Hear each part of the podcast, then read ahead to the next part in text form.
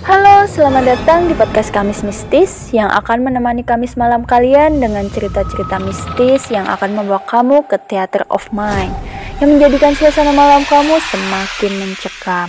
Podcast ini tidak hanya menyediakan cerita-cerita mistis dan pengalaman mistis saja dari Indonesia, tapi juga bakalan ngebahas cerita mistis dari berbagai negara terkenal yang sangat melegenda. Buat kamu yang haus akan cerita mistis, cocok banget nih dengerin podcast ini sambil menemani tidur kalian.